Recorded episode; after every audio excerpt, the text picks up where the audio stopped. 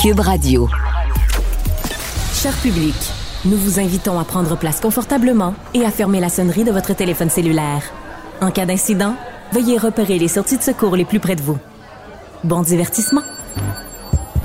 Un, deux, un, deux. OK, c'est bon, on peut y aller. Sophie Durocher.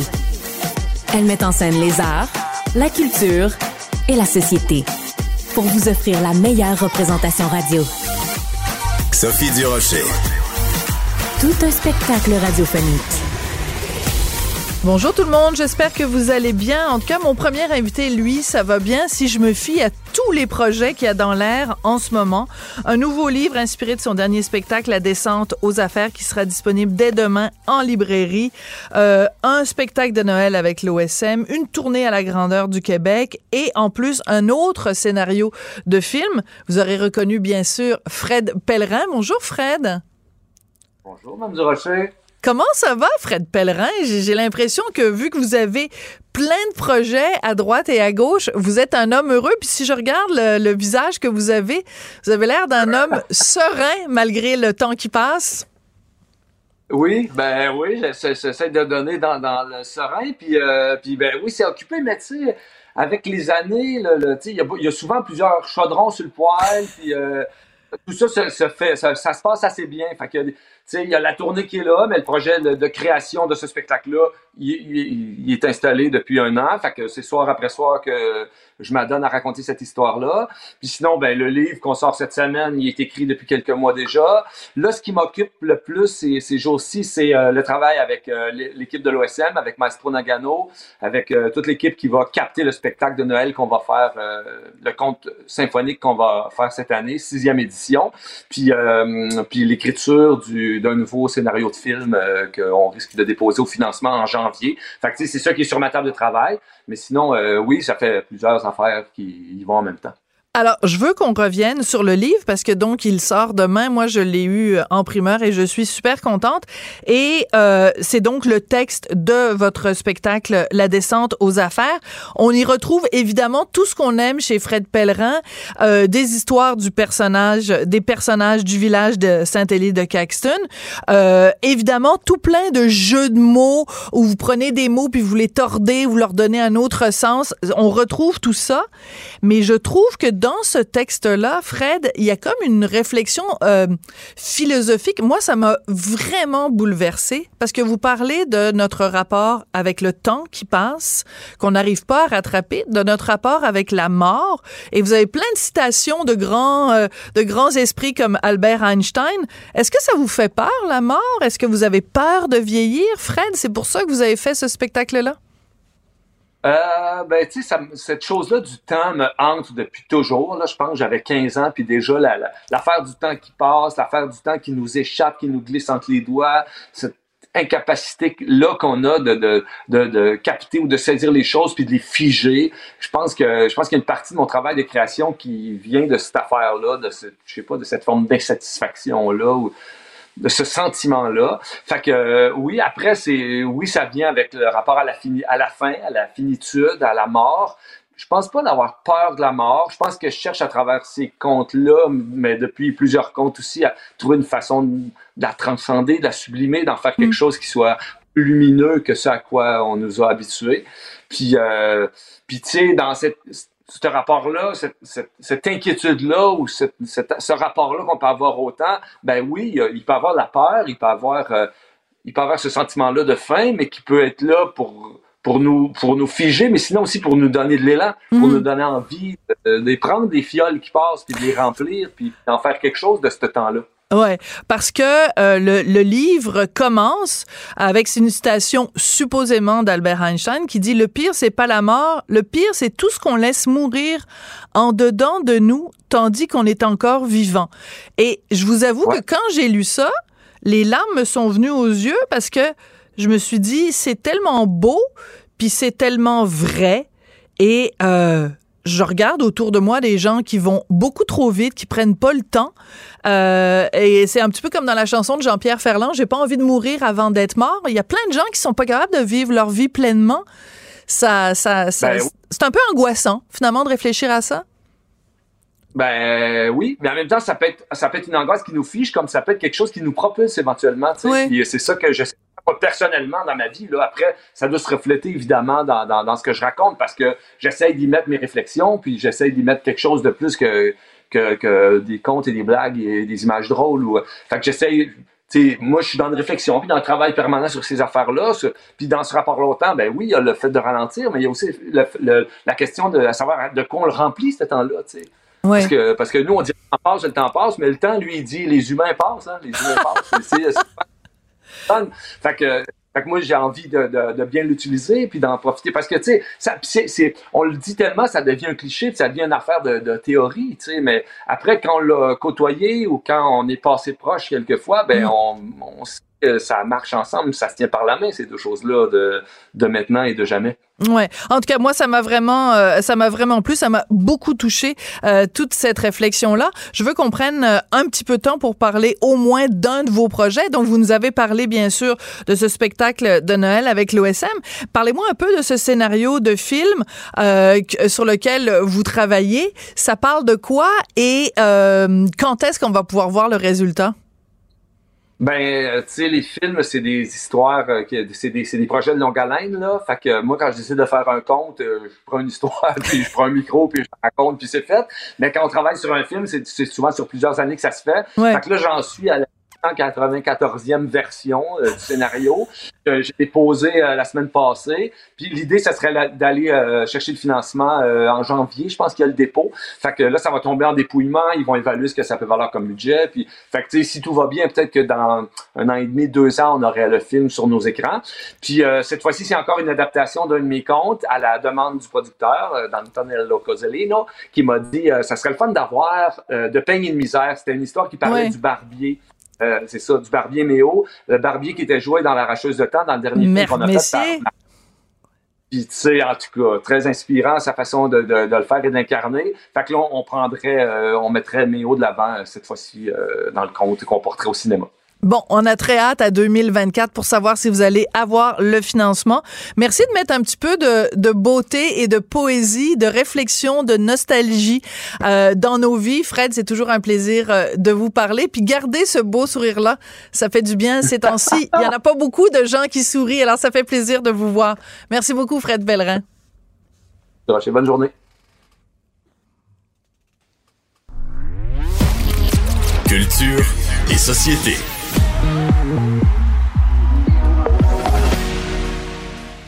Alors, vous avez sûrement euh, réagi comme euh, Jean-François Barry et moi quand vous avez lu dans le journal de Montréal qu'il y avait un homme qui avait placé sa bague euh, pour sa future fiancée, sa future épouse. Il l'avait placée dans une valise et Air Canada a perdu la valise. Donc, vous vous êtes mhm. dit, mon Dieu, voyons donc, ça n'a pas d'allure. Mais c'est possible aussi qu'après votre réflexion ait changé. Bonjour, Jean-François. Ben bonjour. Puis oui, effectivement, le grand titre, tu fais bon encore Air Canada. c'est ça qu'on se dit. Puis je suis pas ben là pour défendre Air Canada aujourd'hui. Puis je suis pas là pour, pour, dire qu'il faudrait pas que ça s'améliore parce qu'il y a tellement de bagages perdus. On a déjà parlé ensemble. Ce que ça fait, c'est que là, on doute. Puis là, les gens amènent des, des ce qu'on appelle des carry-on dans l'avion à, pu finir. Là. on aime mieux avoir trois petites valises qu'on rentre partout. Les bagages à main, voilà. On, aime mieux avoir ça un peu partout dans l'avion, entre nos jambes, que de, de, de sa valise dans la soute. Sauf que cette fois-là, euh, je pense que euh, notre ami euh, Monsieur Bessette fait fausse route. Moi, c'est l'impression que j'ai eue, là, parce que, dans le fond, lui, il est parti au Mexique, il voulait faire une surprise à sa blonde, il voulait la demander en mariage, il avait même réservé le restaurant sur le bord de l'eau, puis tout ça, et il avait acheté une bague pour lui faire sa demande en mariage. Fait que, jusque-là, tout tient la route, je trouve ça très romantique. Mais il a placé la bague dans, la dans sa valise, qui a enregistré là, pour le mettre dans la soute à bagages. Mais la bagarre, la, valise, c'est pas rendu. Puis là, il est en beau maudit, puis il dénonce ça. Puis je comprends qu'il est en, beau maudit, mais, mais tu mets pas une bague d'une valeur de 400 dollars dans tes bagages? Ou même une bague qui est qui a pas une valeur de 400 dollars mais qui a une euh, une valeur euh, émotive, tu vois, c'est quelque chose qui est mettons euh, la bague de fiançailles de, ta mère ou tu sais quelque chose qui a une valeur sentimentale, c'est le mot que je cherchais. Tu Tu mhm. places pas ça dans tes bagages. C'est quelque chose qui est vraiment précieux, pas nécessairement au sens monétaire, mais précieux, tu le places pas dans tes valises. De la même façon, quand on lit le texte au complet, Puis on n'est pas là pour faire le procès de Monsieur, euh, monsieur B, mais juste de réfléchir ensemble. Euh, ces médicaments importants pour lui et sa blonde étaient aussi dans la valise. Ah Quand on a un petit peu d'expérience en voyage, on sait que c'est la pire chose à faire. On nous répète autant comme autant les médicaments dont vous avez besoin, apportez-les avec vous dans l'avion. Donc, euh, je pense que je suis un peu réticente à placer, à placer tout le blâme sur Air Canada quand même. Exactement, parce que là, il y a eu un petit pépin de santé, puis on était obligé d'aller à l'hôpital parce qu'il n'y avait plus les, les médicaments, tu sais, puis, puis je trouve ça très triste, là, tout ça. Reste que, aussitôt qu'il y a quelque chose à laquelle on tient, on, on les met pas dans, dans nos bagages, tu sais. Puis là, quand tu lis l'article jusqu'au bout, euh, ils ont eu de la misère à aller trouver, cette fameuse valise-là, et c'est jamais rendu, finalement, au Mexique. Puis une des raisons, c'est qu'elle avait laissé mais il avait laissé l'ancienne étiquette de, son dernier voyage avec une autre compagnie aérienne. Fait que là, ça s'est perdu dans, fait la moindre des choses, c'est qu'on enlève tout ce qu'il y a alentour de notre valise. Mais, voilà. Mais, mais, mais, non, mais c'est important, avant que tu continues, parce que c'est important parce que ça aussi, quand on voyage un petit peu et qu'on a un peu d'expérience, on le sait, ces choses-là. Pas mettre des affaires précieuses, pas mettre les médicaments et enlever les étiquettes, les codes barres des voyages précédents. Donc, que, que l'affaire qui est arrivée à M. Bessette, que ce soit une mise en garde pour tout le monde de se rappeler ces trois affaires-là qui sont quand même assez fondamentales. Oui, voilà. Mais moi, là où je, ma réflexion, c'est que je trouve que dans notre société aujourd'hui, on est rapide à blâmer la compagnie, le gouvernement, euh, l'école, la ville. Les autres. Moi, j'ai un de mes amis. Moi, j'ai un de mes amis l'autre fois. Il, il, avait, il est parti dans un voyage dans le sud. Il a mis de l'argent dans sa valise en se disant, je la mettrai pas toute sur moi. Parce que comme ça, Bon, mais lui, il a placé ça d'une petite enveloppe dans sa valise. Bon, la valise s'est faite ouvrir à destination. C'est pas à cause de la compagnie aérienne. C'est les gens qui travaillent là-bas, qui sont moins fortunés que nous, qui, qui de temps en temps ouvrent des valises. Ils ont volé l'argent. Quand il est arrivé là-bas, il a expliqué ça à sa compagnie, puis ils ont fait, ben, nous, on peut rien faire. Euh, c'est pas, pas Transat ou Air Canada ou ben peu importe qui a volé l'argent. C'est, fait que là, il a, il a appris, puis il a fait, ouais, c'est vrai que c'était pas fort mon affaire. Il a pas appelé le journal de Montréal pour raconter son histoire, tu comprends? Et c'est là où je fais comme, on est rendu, tu sais, au lieu de faire comme, ouais, peut-être que j'ai pas pris toutes les précautions en mettant un objet de valeur dans ma valise, en n'enlevant pas les, les, les étiquettes. rapidement, c'est comme, c'est la faute à Air Canada. Puis là, on hmm. dénonce ça partout. On se décharge. on, se décharge. beaucoup. Hmm, je suis entièrement d'accord avec toi. On se décharge de nos responsabilités. Euh, c'est comme euh, c'est rendu que maintenant, il va falloir euh, inscrire sur le les, les micro-ondes. Ne mettez pas votre chat dans le micro-ondes ou mettez pas votre chat dans la laveuse parce qu'à un moment donné, il y a un chat qui va partir dans une laveuse. Ben oui, mais c'est pas la faute de la compagnie, c'est la faute de la personne qui a laissé la porte de la laveuse ouverte puis qui n'a pas vérifié avant de partir la laveuse, comprends-tu? Mais c'est tellement un bel exemple. Oui, ben, je suis contente que, tu aimes mon exemple. Tout ce qu'on non, mais tout ce qu'on a sur les, les tu sais, mettons un fer à repasser, puis là, ça dit de pas se le mettre dans un orifice, mettons, ou des affaires de même, tu fais. Ah oui! Non, mais. Tu penses qu'il y a des gens qui se mettent le fer à repasser dans. Ah, le fer à friser, OK. Ouais, Parce que le fer à repasser dans un orifice, excuse-moi, c'est un peu difficile. ouais, c'est ça. Mais là, tu, dans ce temps-là. J'ai comme une image mentale.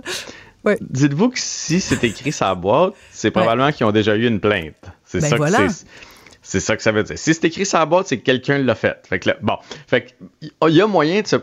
On, est à se poser des questions sur est-ce qu'on se déresponsabilise. L'autre fois, je jasais avec quelqu'un qui me dit euh, bon, il y a deux emplois présentement, puis là, à la dernière année, il a payé de l'impôt. Parce que, parce qu'évidemment, ton, ah ton employeur. Un truc de revenu, ben oui.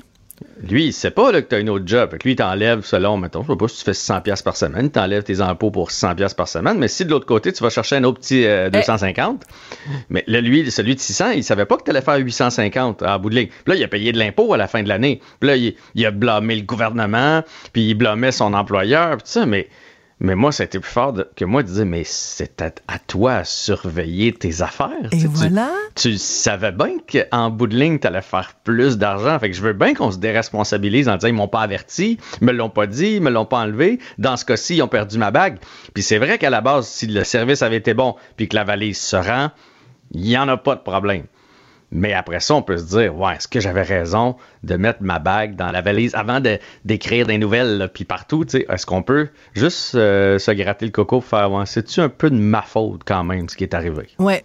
Il y a euh, une auteure de droite, Joanne Marcotte, qui avait écrit un livre il y a quelques années où elle parlait du gouvernement, et je trouvais que c'était un excellent jeu de mots sur le mot gouvernement, un espèce de gouvernement très euh, couvent, couvert, tu sais, très protecteur, puis euh, les gens sont, ont, perdu l'habitude de prendre leurs propres décisions. Mais je pense que on devrait faire un autre terme, une société maman, où on a tellement mhm. enveloppé les gens dans du papier bulle qu'ils pensent que euh, ils n'ont pas besoin eux de prendre de décisions, ils n'ont pas besoin eux de prendre leurs responsabilités. Moi, la, la fois où je pense à ça, comme toi, ce, ce genre de situation-là, c'est quand les gens ont un incendie chez eux, ce qui est extrêmement triste et que là, tu découvres qu'ils n'avaient pas pris d'assurance. Si tu habites quelque part, même si tu as juste une chaise en bois un peu cassée et, euh, je sais pas moi, un téléphone, peu importe, là, même si tu as juste une table et, deux chaises, tu prends des assurances. Ou alors, si tu prends pas d'assurance, viens pas après pleurer en disant c'est épouvantable, j'ai tout perdu, mais tu as tout perdu parce que tu pas voulu payer quoi, 45, 50, 75 dollars par mois pour t'assurer. À un moment donné, prends tes responsabilités. C'est ça. Même chose, moi, tu vois, c'est dans le cas des Renault. Ah. Je trouve, tu sais, des fois, tu jases avec quelqu'un qui a fait faire euh, sa toiture ou euh, quelque chose, puis là, il fait, ah, ça coule, ou on a eu des problèmes, ça a été mal fait, puis là, tu fais, ouais. Hein? Mais demande au gars qui a fait ça, euh, il y a des assurances, là, lui, c'est pas normal. Ouais, ben, c'est que j'ai pris mon beau-frère. Et voilà, le beau-frère. Là, tu fais, voilà. ouais, ouais, là, je comprends, mais là, c'est un peu de ta faute en même temps, tu sais. Le fameux beau-frère tout ça est triste en bout de ligne. on est déçu pour ces gens-là, mais mais il y a un petit bout qui est quand même de notre faute. Fait qu'avant d'écrire dans les journaux ou de le mettre sur les médias sociaux puis de dénoncer le gouvernement ou l'école ou une compagnie, parce que l'école, ça arrive aussi, là. Moi, ça se fait qu'ils n'ont pas appris ça à mes enfants, mais eh. c'est toi le parent. C'est pour ça qu'ils n'ont pas appris ça à tes enfants. Ils s'en vont apprendre à lire et à écrire, pas les éduquer. Alors, si on remplaçait de temps en temps le mot culpabilité par le mot responsabilité, peut-être que les gens, euh, en effet, penseraient à deux fois avant de poser un geste comme ça. Merci beaucoup, puis bon voyage à ceux qui partent. Puis euh, oubliez pas, les médicaments, les choses précieuses, ça voyage avec nous. Merci beaucoup, Jean-François. Salut. Elle se déplace du côté court au côté jardin pour couvrir tous les angles de la nouvelle. Pour savoir et comprendre, Sophie Durocher. Émotionnelle ou rationnelle. En accord ou à l'opposé. Par ici, les brasseurs d'opinion et de vision. Les rencontres de l'air. Avec Isabelle Huot, qui est docteur en nutrition, on va parler aujourd'hui des colorants alimentaires et de leurs dangers. Bonjour Isabelle. D'abord, Sophie. Est-ce que tu connais la chanson des Smarties? OK, vas-y, je suis à l'écoute. Alors, je la connais pas. Alors voici. Alors préparez-vous vos oreilles. OK, quand vous mangez des Smarties, gardez-vous les rouges pour la fin, les croquez-vous vitement, les sucez-vous lentement, mangez tous des Smarties, mais répondez-moi bien. Quand vous mangez des Smarties, gardez-vous les rouges pour la fin. Alors ça c'était une publicité qui jouait quand on était petite euh, toi et moi. Et gardez-vous les rouges pour la fin. Moi, ça m'a toujours frappé parce que j'ai toujours entendu dire que le rouge, c'est le colorant le plus dangereux pour la santé. Est-ce que c'est vrai? Ben, c'est, j'adore ça. D'abord, euh, écoute, c'est cute, cute, cute d'entrée de jeu.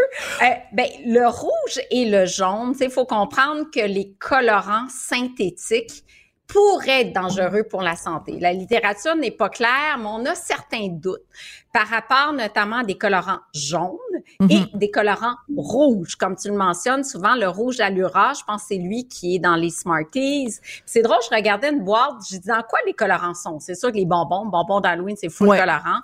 Euh, des poudres de type Jello aussi, c'est du colorant. Mais là, je suis allée voir les Fruit Loops. Ah. Parce que je dis, hey, c'est ben oui, ça doit. Il y a plein de colorants là-dedans, mais regarde la liste d'ingrédients. Ils ont pris un virage. Oui, c'est le sucre qui est encore en tête de liste, Sophie, mais c'est du jus de carotte hein? pour la couleur orangée. C'est du curcuma pour le jaune, du jus de melon d'eau qu'on va utiliser pour un rose et du jus, de bleuet.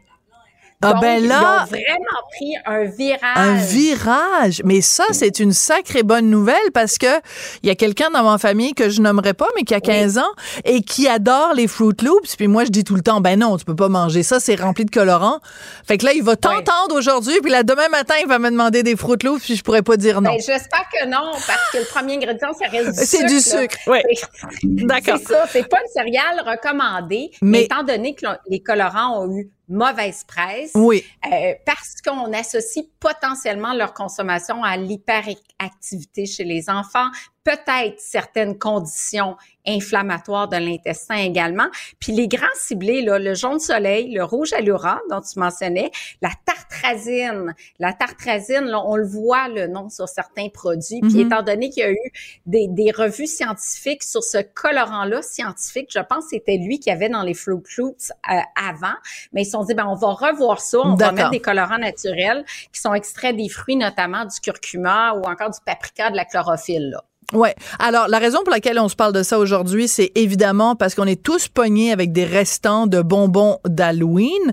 Euh, mm-hmm. Et donc, comment on, on, on fait pour départager le vraiment vraiment mauvais du moyennement mm-hmm. mauvais et du à peu près acceptable? Mhm. Ça dépend de notre fréquence de consommation. Donc, des bonbons d'Halloween, c'est une fois par année. On met, moi aussi, j'aime ça. J'en ben mange de temps en temps. Puis c'est correct. C'est juste dans le cumul. Ce qu'on dit, c'est que, puis je parle des colorants, mais dans mes articles qui s'en viennent dans le Journal de Montréal et de Québec au fil des prochaines semaines, j'adresse tous les additifs alimentaires parce qu'il y en a 500 ou euh, même 520, je pense, qui sont acceptés par Santé Canada. Et plus on mange transformé, ben plus on mange ultra transformé, je dirais Sophie là, ben plus la liste d'ingrédients s'allonge avec des colorants synthétiques, avec toutes sortes d'additifs et c'est le cumul de ça qui peut perturber notre santé à long terme parce que les additifs pourraient être reliés à certains types de cancers, mm. peuvent être des perturbateurs endocriniens, donc affecter certains cancers hormonodépendants, affecter la fertilité. Mm. C'est vraiment le cumul de tout ça. Donc le conseil, ça serait de lire les ingrédients parce que c'est obligatoirement inscrit. Voilà. Les colorants avec si, Puis s'il y a des mots que vous ne reconnaissez pas, ben c'est un bon signe. Un autre signe aussi, c'est ne mangez pas des aliments que votre grand-mère ne reconnaîtrait pas. Oui.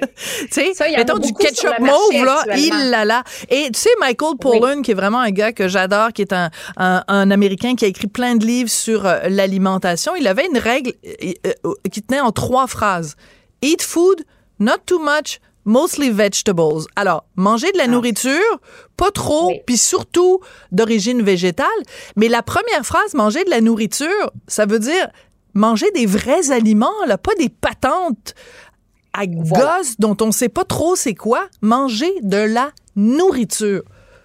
Ah ben ça j'adore ça. Puis l'autre question que j'ai, pourquoi on a des colorants et d'autres types d'additifs qui sont approuvés ici par Santé Canada, qui les jugent sécuritaires, mais interdits dans la communauté européenne? Ou excellente question. Ben oui. Et là, tu dis pourquoi qu'eux ont émis un doute, notamment parce qu'ils sont peut-être cancérigène, du moins d'après le Centre international de recherche sur le cancer. Mais ici, il n'y a pas de problème. Donc, euh, on, a comme consommateur mm. lieu de se questionner. Je pense qu'il devrait avoir des recommandations universelles, mais en même temps, on veut manger le plus naturel possible. Mais mm. est-ce que nous, le consommateur, on est prêt à prendre? c'est rare parce que je lance des, des nouveaux déjeuners puis je fais des tests sans colorant, justement? C'est pas appétissant tout de suite là. C'est ça. Quand tu as, tu sais, c'est pas si beau que ça. Est-ce que nous, comme consommateurs, on est prêt à dire, ben, je vais manger un aliment qui, la couleur va changer? Exemple, j'ai une tartinade de fraises, ben, ma fraise a tendance à s'oxyder un peu. C'est pas un rouge pétant, c'est pas aussi joli que une tartinade d'une autre compagnie, par exemple, où il y a mm. du colorant à l'intérieur pour pimper un petit, un petit peu la couleur de fraise. Ouais. Est-ce que nous, on est prêt pour ça? Mais la question est extrêmement intéressante et, et intelligente parce que justement, on a été tellement habitué à ça que euh, mm-hmm. justement même quand on va faire notre épicerie puis qu'il y a un légume ou un fruit qui est pas de la couleur exactement à laquelle on s'attend, ben on préfère ne pas l'acheter. Donc je dis pas qu'il y a des colorants évidemment dans les fruits et des, dans les, des légumes, mais même quand ça ne correspond pas à l'image mentale qu'on s'est fait du fruit parfait ou du légume parfait, tu sais les légumes moches on va pas les acheter, mais mm-hmm. c'est ridicule parce que c'est uniquement esthétique. Donc, on devrait enlever la dimension esthétique de nos choix alimentaires.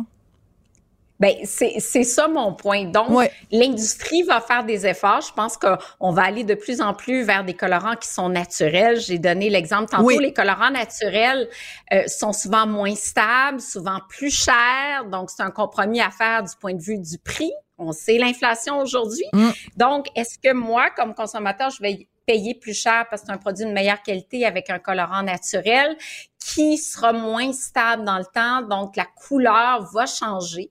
Euh, ben c'est tout, c'est un grand questionnement à faire parce qu'on devrait tous accepter justement des, comme tu parlais, des, des fruits, des légumes moches, des produits avec une couleur qui va pâlir dans le temps ou légèrement s'oxyder dans le mm-hmm. temps pour notre santé à long terme. Oui, tout à fait. Mais euh, je pense que c'est aussi, euh, c'est pour ça que j'aime euh, beaucoup le fait que tu soulèves cette, cet élément-là, c'est que on doit réfléchir à notre consommation. C'est pas juste de prendre pour acquis que bon ben c'est pas grave, on va, tu sais, j'adore l'exemple de, de, de, ta confiture.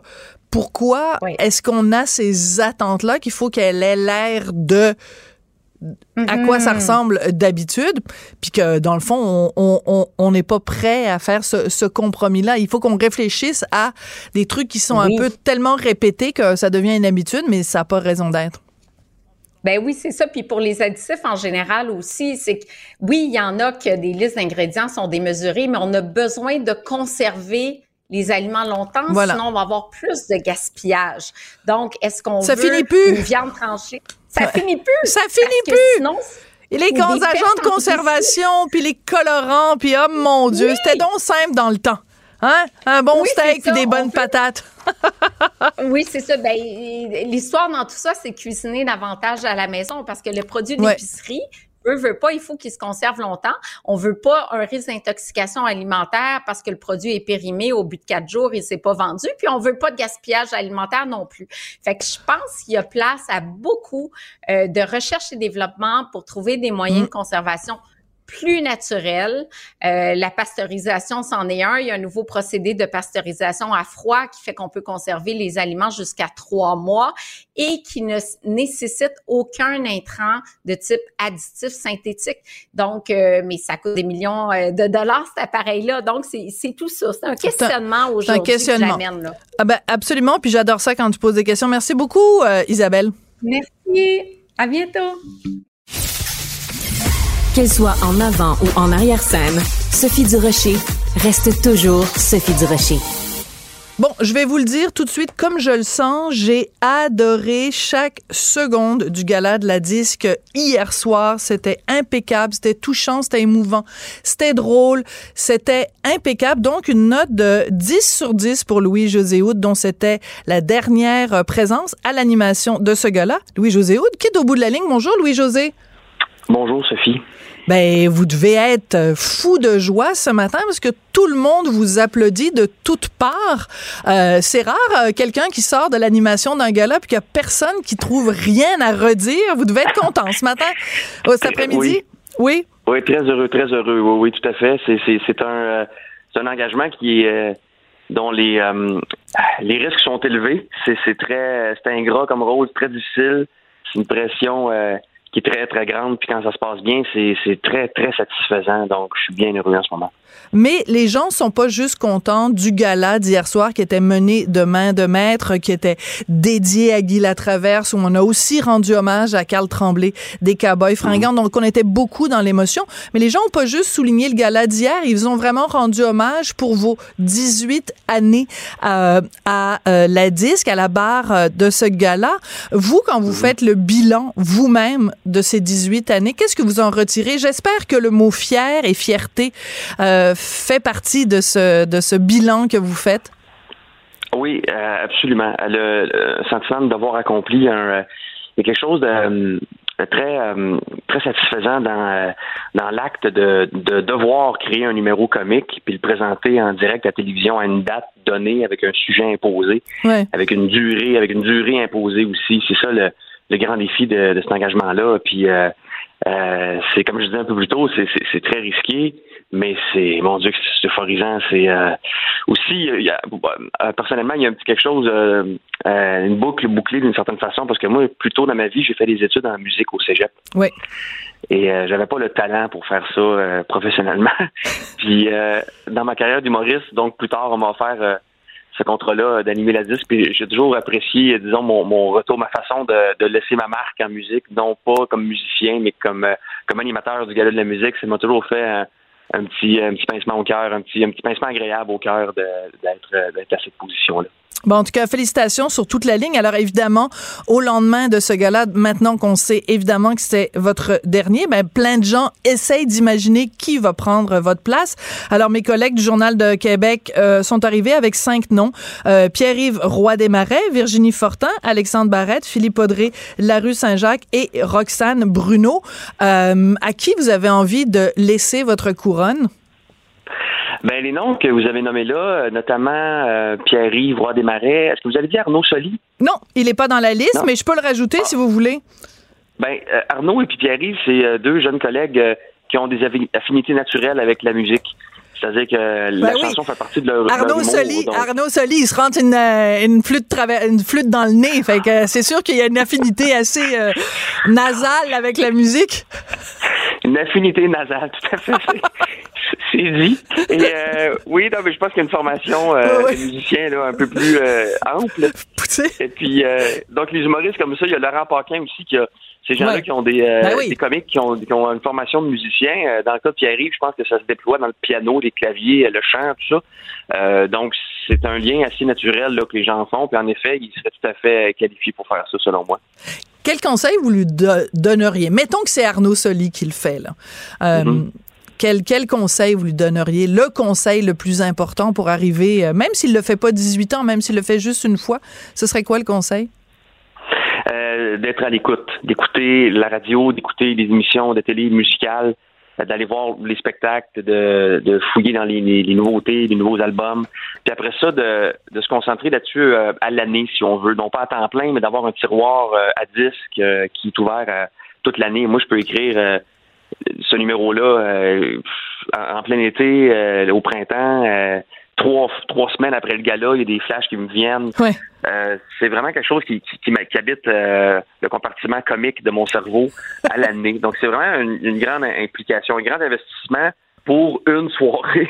Ouais, mais c'est quand même euh, beaucoup d'investissement personnel, mais, mais moi, ça a valu, à chaque année, ça a valu la peine. Absolument. Alors, hier, euh, tout le monde a souligné euh, à quel point, quand vous avez quitté, à la fin, vous avez dit que ce qui vous avait mené à animer ce gala, c'était pas, c'était pas seulement l'amour de la musique, c'était aussi l'amour de la langue française. Vous avez livré un vibrant plaidoyer pour la langue française. Alors, je veux juste vous faire jouer un extrait d'une toune qu'on a entendue hier pendant le gala, puis je vais essayer de voir. Peut-être vous, vous avez compris. Moi, j'ai rien compris. On écoute ça. Allons-y, OK.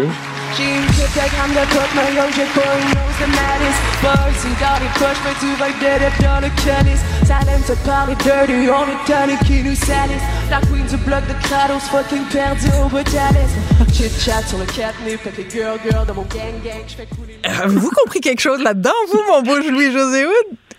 Non, en toute franchise, non. Euh, C'était Calamine, euh, Calamine qui était dans la catégorie révélation de l'année là. Donc moi j'étais dans mon salon puis je me disais ben oui c'est le fun la langue française mais il y a comme ouais. c'était pas dans quelle langue c'était cette affaire là.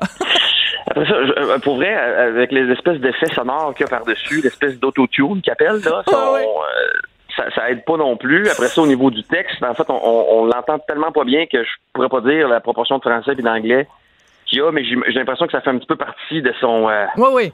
De, ça, de, son, de, son, de sa couleur euh, sur scène. Euh, bon, je, je, mais bon, après ça, il y, a, de tous les styles. Et puis, oui, oui. Mais, mais je comprends, puis je voulais pas vous mettre, vous piéger non plus, mais c'est vrai que comme vous avez, au fil des ans, des fois, taquiné gentiment, évidemment, il n'y a jamais eu de, de, méchanceté dans vos animations, mais vous avez taquiné les gens, justement, sur les remerciements ou les trucs, mm-hmm. qui, qui, les textes qu'il y avait sur leur pochette de disques, je me dis, ah tiens, voilà, ça aurait été une bonne idée de Louis-José Wood de, de, de, lui faire écouter ça, puis d'essayer de déchiffrer ensemble, parce que j'ai fait imprimer les paroles de sa chanson, puis c'est vrai qu'il y a comme vraiment un mot sur deux là, qui, est en, qui est en français, et euh, l'autre, le reste est en anglais. Donc, est-ce que ça vous préoccupe de façon générale quand vous voyez, parce que manifestement, c'est sincère votre amour de la langue française, mais quand vous voyez parfois des jeunes qui, euh, de la relève, qui mélangent vraiment allègrement le français et l'anglais, est-ce que ça vous dérange?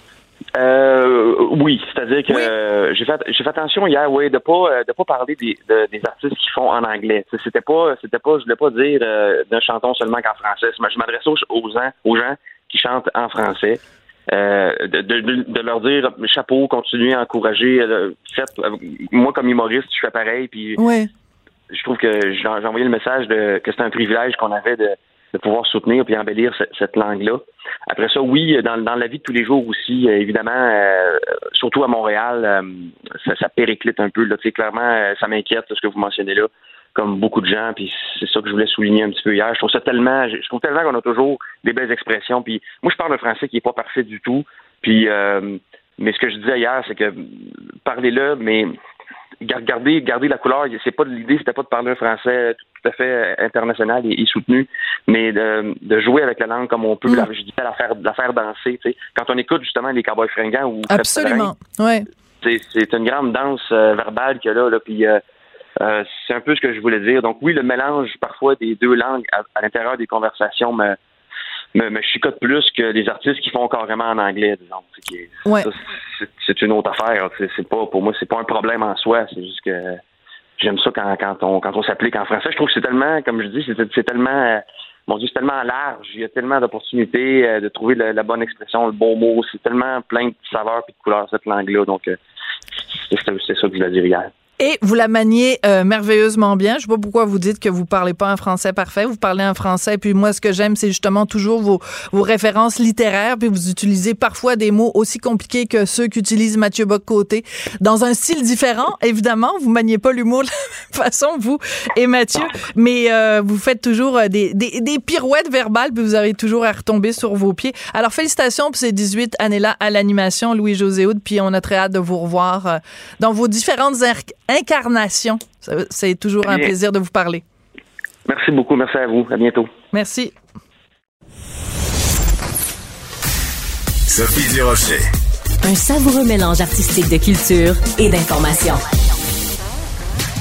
Karine Gagnon chroniqueuse de conviction aux idées percutantes. Moi, ça me choque tellement. Des opinions aiguisées. On tolère ça parce qu'on n'a pas les ressources pour faire les enquêtes. Des idées tranchantes. Mais est-ce que c'est normal qu'on accepte ça? Karine Gagnon.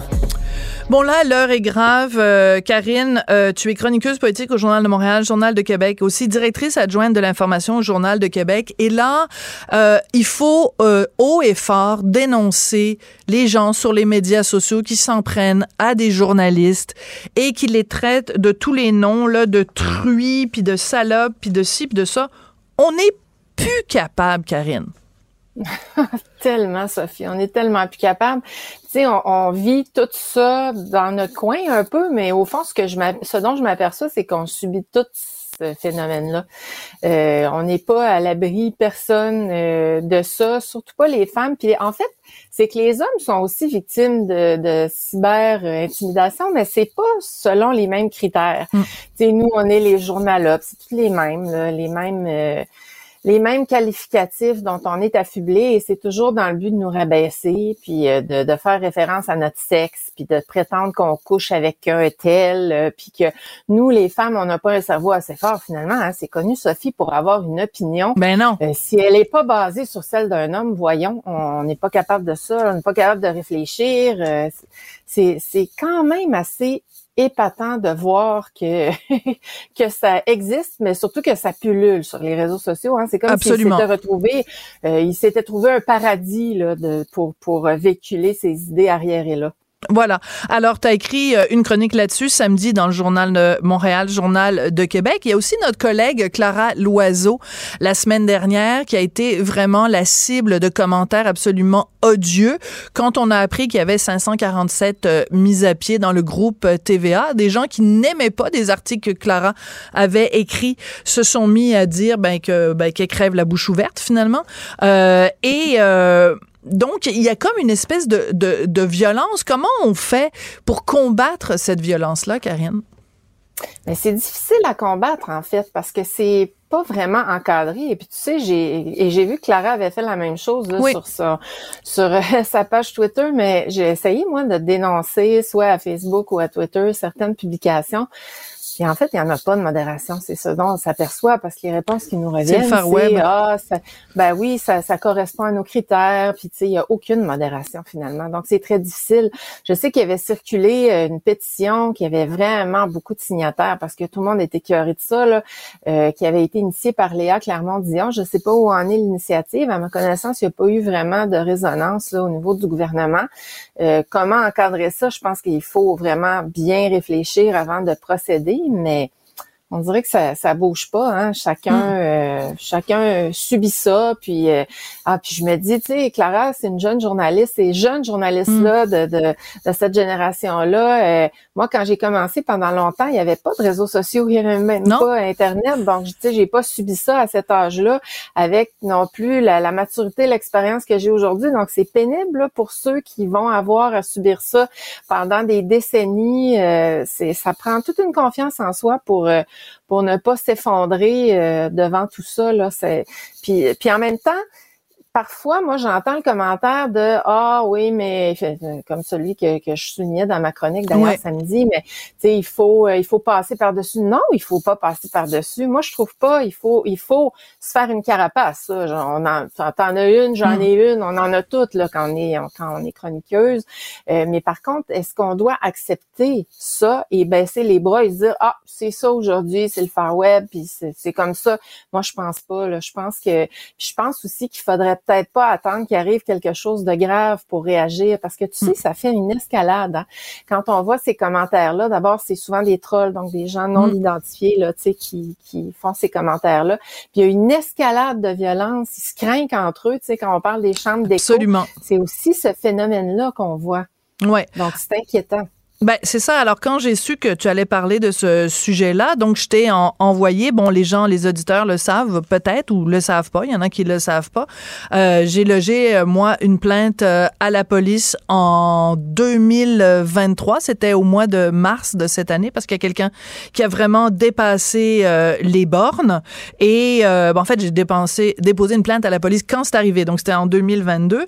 Quelqu'un qui menaçait, en fait, qui disait que ce serait une bonne idée que euh, quelqu'un me gifle tellement fort que je sois dans le coma pendant plusieurs années. Donc c'était clairement une menace, une menace physique. Et je suis allée voir la police et la police a pris ça au sérieux. Il y a eu une enquête, donc euh, des plaintes ont été déposées par le DPCP et ce monsieur-là va devoir faire face à la justice très bientôt, là, à la fin novembre.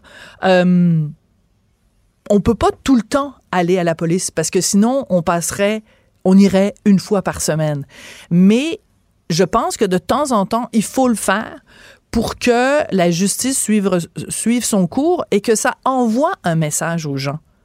Un message clair, là. Ben moi, pour moi, là, c'est clair que quand il y a une menace de ce type, euh, menace de mort, menace de voie de fait et tout, il faut aller à la police. Ça, c'est clair pour moi. Ce qui arrive, c'est que souvent, ces gens-là vont jouer sur la fine ligne, la mince ligne qui va faire en sorte qu'on n'a pas de poignée. Mais c'est clair pour moi et, félicitations Sophie de l'avoir fait parce que je pense qu'il sait ce qu'il faut faire, il faut le dénoncer.